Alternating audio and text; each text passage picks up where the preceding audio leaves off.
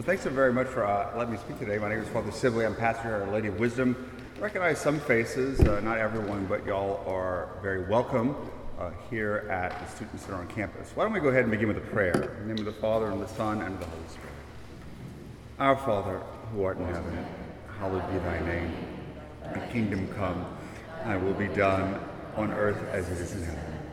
Give us this day our daily bread, and forgive us our trespasses as we forgive those who trespass against us. And lead us not into temptation, but deliver us from evil. Amen. In the name of the Father, and of the Son, and of the Holy Spirit. Amen. And so, as we heard a few moments ago, celibacy, uh, particularly here, celibacy of priests. In a certain sense, I'm going to talk about celibacy in general. If we do have celibacy apparent for and pertaining to some religious sisters, and we do have uh, parents of religious here joining us today, is a topic that is very challenging, very confusing, and can often be sort of very frustrating for people. Uh, for a number of reasons, at least uh, for today in our modern world. One is that very clearly we live in a very eroticized culture. You see images of sex and sexuality everywhere. And in a certain sense, it's almost that if sexual pleasure is the greatest good that our culture can strive for. And so an individual, particularly sort of at the height of their reproductive age, is giving up marriage, is giving up that sexual pleasure, seems to be something totally insane. Uh, there's also, I think, a lack of a proper understanding of the nature of the priest or the priesthood. A lot of times, I think for Catholics, they can fall in the trap of thinking the priest is just like a Protestant minister. You're just a preacher. That's all you really do. But instead, there's something a lot different. We believe the priest, through his ordination, there's this change to his very being. He becomes a sacred person set aside, consecrated, not a pure functionary uh, as the world often sees ministers. And then, as Andrea said earlier, is that there's also that impact, particularly today, of the scandal, starting back in 2002 and the reopening of the wound last year. And there's this idea that somehow celibacy plays a part in this. Of course, if you study the facts, that is completely ridiculous. It makes literally no sense. Uh, but we can get to that in the questions if you want to at the end. And so there's a push, and there has been a push for quite a while, and it seems to be even larger over the course of the past year or so, to get rid of this requirement, at least in the Latin Church, for celibacy for their priest and allowed priests to be married. Of course, I think it's ironic. If this is such a problem, why isn't the same call for religious sisters to ha- not be celibate? Why is it that men are getting this and sisters are not? Why isn't there a call that this is a sexist thing? Which of course shows sort of the hypocrisy and the lack of a proper understanding of what celibacy, priesthood, and religious life is. What I want to do today is, in as brief amount of time as possible, to explain the main reasons for celibacy, particularly here priestly celibacy, and why it's more important now than ever. And hopefully, in doing so, I'm going to help you see and understand celibacy, that renouncing of marriage for the sake of the kingdom, in a new and fresh way. So, so let's begin by trying to understand what is celibacy. And going to Scripture, Matthew chapter 19, verses 11 to 12, very simply, renunciation of marriage.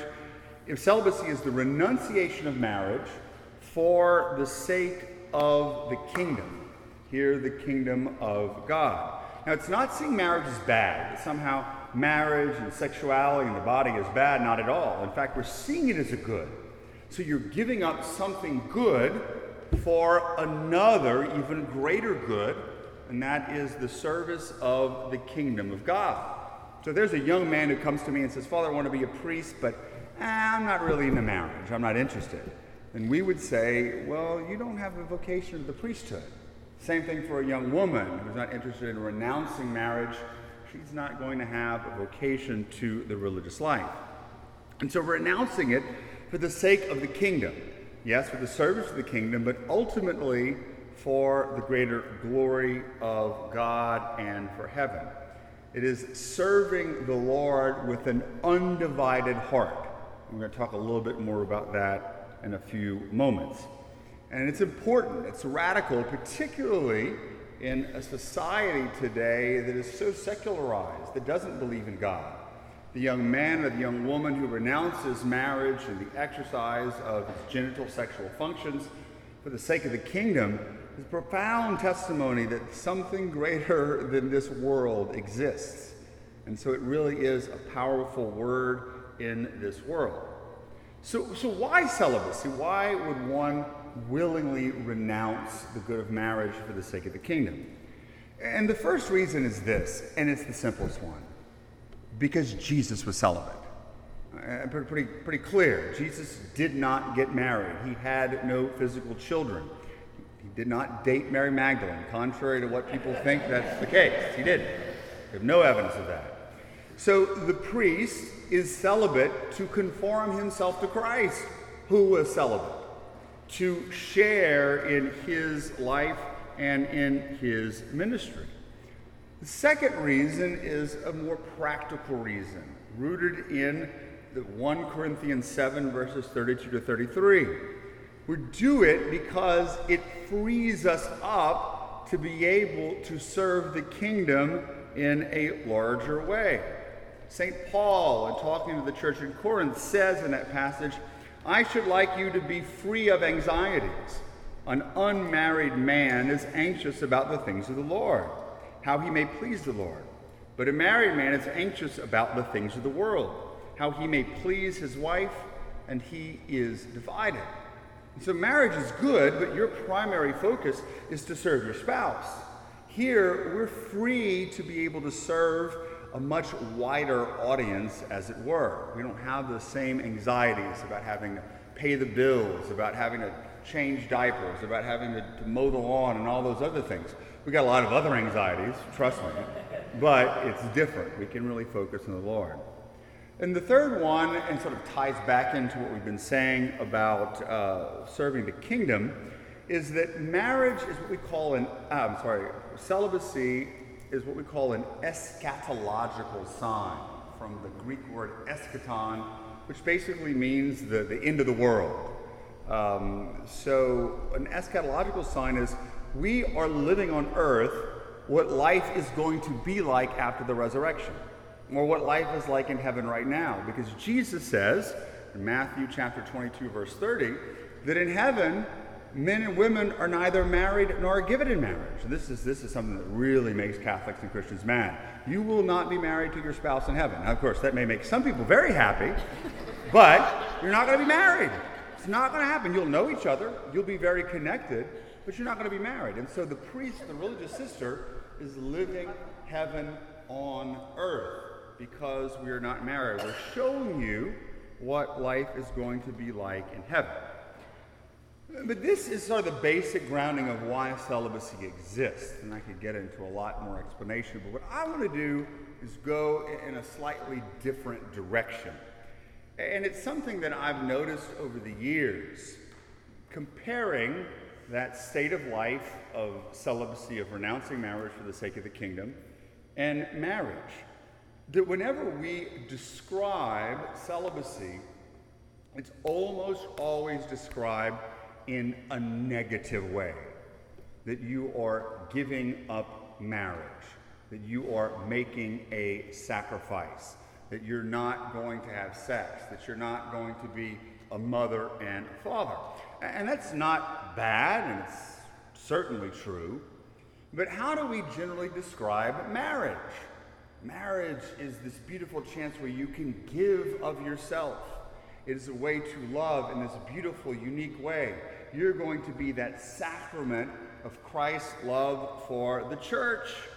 It's something very, very beautiful. There's positive language that deals with love and gift. Of course, we know that you're going to give up a lot of things and there's going to be a lot of sacrifice, but we generally describe it as this positive way to love, not, hey, everybody get married, look at all the things that you're going to give up. And so, what I want to do is propose that not just for the sake of advertisement, for the sake of a better understanding of celibacy, here particularly priestly celibacy, that we might describe it in a more positive manner. Yes, it's more attractive, but I think it's also more accurate. And so, what I want to propose is that celibacy is a unique way, a powerful way of loving others. Celibacy is a unique and powerful way of loving others in a chaste, celibate, even virginal way. Ultimately, the priest and the religious or the celibate is able to love as Christ loved in a way that is unique and different from the way that married couples love each other. That they can participate in and reflect and show Christ's love in a way that is different than the eros and the very good and wonderful love that men and women share in marriage. Does this make sense? And I, I could explain it more, and I didn't have a lot of time to flesh all this out. And it's somewhat of a mystery because it's not generally the way that you hear celibacy talked about. Uh, and a lot of this is inspired by a thought of um, a man named Luigi Giussani who founded this sort of movement of the church called Communion and Liberation. Uh, and some of the stuff that I've read over here about from him over the years, dealing specifically with virginity, although virginity for him, I think, tackle celibacy as a whole.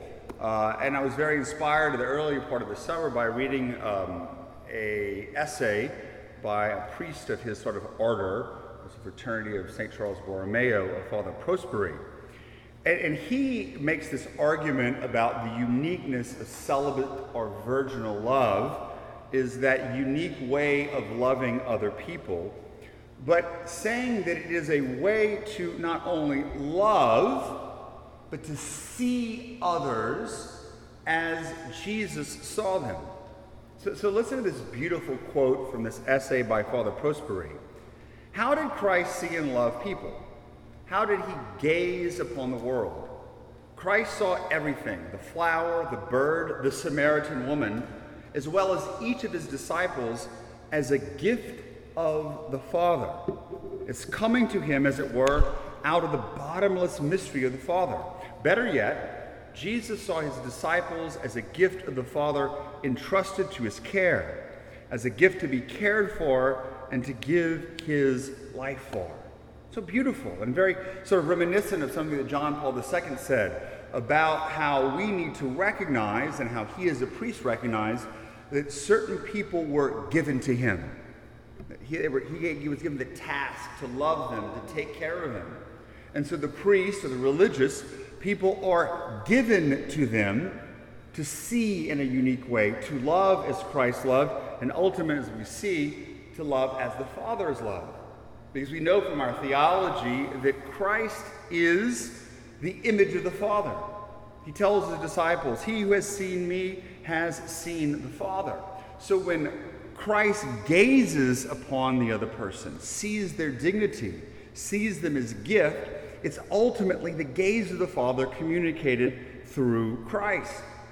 So when Christ looks on us, it is the Father looking on us. And in being captured in that gaze, that chaste love, looking at that very unique and that very real way, you know that you are uniquely loved, that your being is good, that it's good that you exist. And so that's why I thought his little mention of the Samaritan woman was so important. You could bring in Mary Magdalene. You could bring in any other sinner in Scripture. Imagine Christ looking on them with mercy. Jesus looking on Peter after he denied knowing him three times. That look of not judgmentalness, but of love. That it's okay, that you're good, the Father loves you, that you are a son or you are a daughter.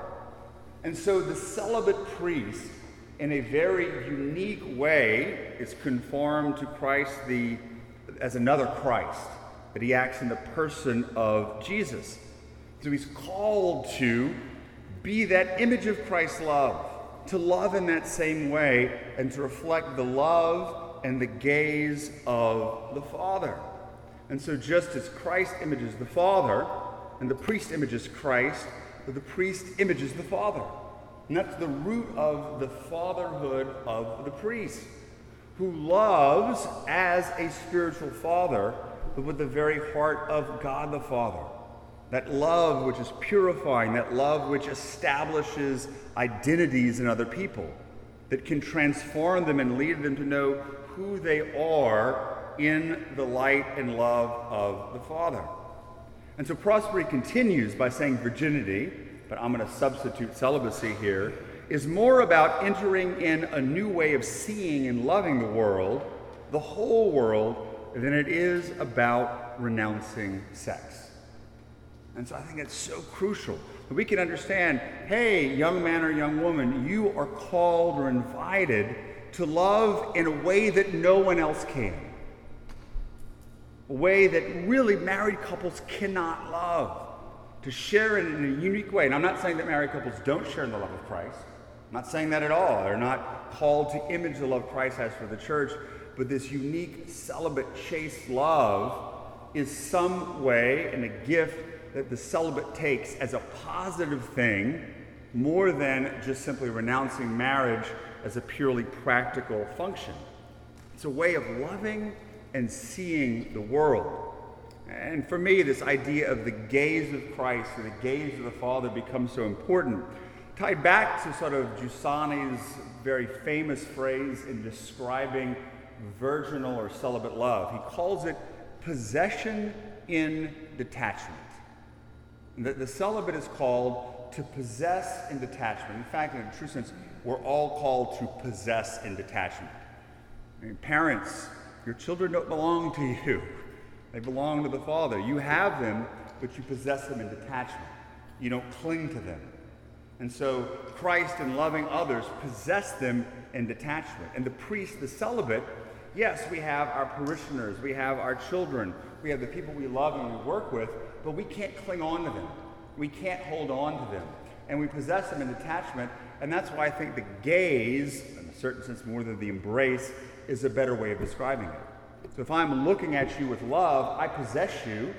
I'm receiving you into my eyes, but I'm not holding on to you. You can leave my vision of my purview. I can close my eyes. I still have you, but I'm not clinging on to you. It is a pure look, it is a chaste look. It's realizing the other person is a gift without clinging, without controlling, without grasping. Seeing the other person as they are not as an object, not as a thing, but communicating the love of the Father. This is some pretty mystical stuff, and I'm sure that if I had more time and could do more research and give you more quotes to back this up, but this is ultimately what the priest and the religious sister is called to do. In a certain sense, we need religious sisters just as much in the world, if not more, than we need priests to look at uh, the world because the world today is broken. It's really always been broken, and particularly in this area of sexuality, the world really is become shattered. I deal with it all the time. People who are victims of abuse, people who have been neglected, people who have been forgotten, people who don't understand their dignity. The look of the priest, the way that they can love them and possessing them in attachment, of showing them the Father's love, restores and redeems. It helps others understand their dignity when they are tempted by insecurity to doubt their value, their worth, or who they are as sons and daughters. One of my favorite quotes to sort of describe this is from a Catholic sort of writer and poet of the early part of the 20th century. He's a Frenchman named Leon Bloy. And so it's sort of like a French poet.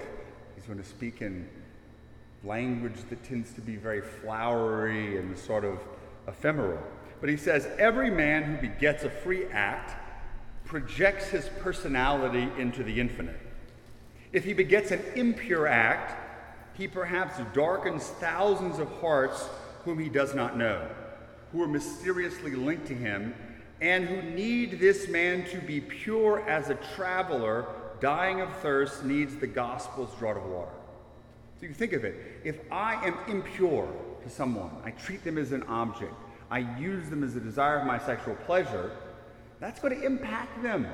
It changes them, particularly if it's abuse or rape or something like that.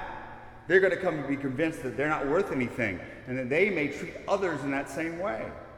Or that belief that they're no good may cause them to act out in ways that further degrades their dignity. And so, a person who is broken, who maybe has been treated poorly, who others have always used as an object, who've been the victims of predators, needs an individual to look on them with purity and see their dignity to see their value. Like the Good Samaritan who saw the, the, the man on the side of the road, who was able to look on him with love and caring and compassion and restored him to his value and dignity. Priests and religious who are celibate are called to do this in a very unique way. If they get married, it doesn't mean they can't do it, but they can't do it in the same way. They can't participate in and channel that celibate love of Christ in the same way. Fathers are called to do it, mothers are called to do it in their own way, particularly towards their children, to show them their value, to show them their worth. But there are a lot of other people out there who don't have mothers and fathers to do that. And the priest or religious is able to do that in a very unique and spiritual way. And I can tell you, in my now 19 years as a priest, more than anything I've ever said or wisdom I've ever given, which is not very much, to be honest with you, it's the way that I've seen that I can look at another person and love them and show them mercy and show them the compassion of Christ that restores their dignity, that helps them understand who they are. That's where the really cha- the real change comes. In the loving and the seeing, not so much in the saying or the doing. And even more so in realizing how broken our world is in the realm of sexuality, we realize that there are a lot of people who maybe wanted to get married, who wanted to have children, but for whatever reason can't. They're struggling with same sex attraction, they're victims of abuse, they're handicapped. The person who chooses celibacy not only can look on them with love, but actually comes to be in solidarity with them.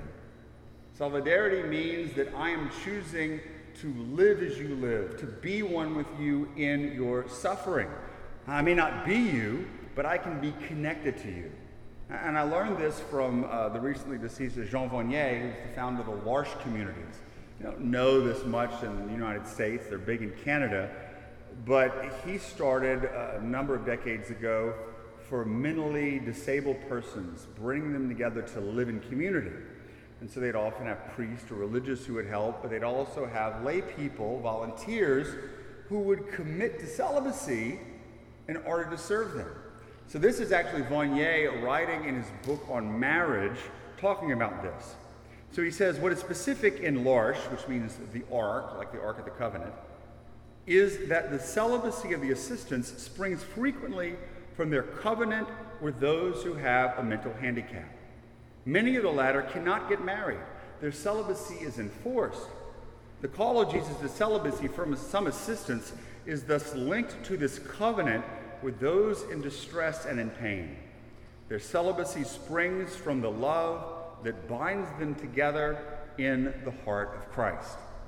So, just as Christ's incarnation is a sort of solidarity with all of us and our humanity, the priest of the religious who renounces marriage for the sake of the kingdom who chooses to love in that positive way is in solidarity with a lot of people in our society and culture who are forgotten, who are on the peripheries, and who are disenfranchised. And we can say, Yes, I love you, but guess what? I understand what you're going through. I understand what you're going through. I'm there with you and are able to walk and journey with them in a way that can be very redemptive.